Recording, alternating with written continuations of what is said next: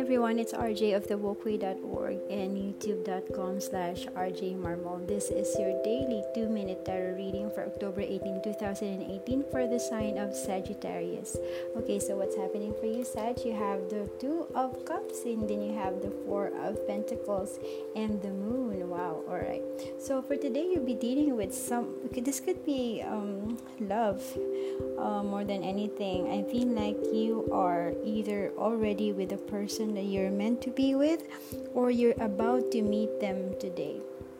This is a very good card to get because the 2 of Cups is always talking about the meeting of two people who have worked really hard to get to where they are, to master themselves individually, and then they get together and form a really loving relationship that's very mature and very ready to be with the other person because you are both complete on your own. So coming together is really very good because you multiply sort of the energy instead of trying to fill in each other's gaps. Now with the 4 of Pentacles, it tells me that when you meet this person, you won't be letting them go. You're going to be holding on to them because you feel like they are really your forever love, your forever person.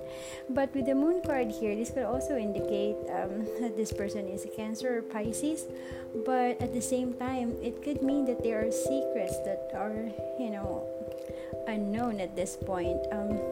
This may or may not influence the relationship that you have with this person, but all the same, there are secrets that need to be, could be something major, could be something minor, you can't really tell, but just so you know, there are secrets that are yet to be known in this relationship.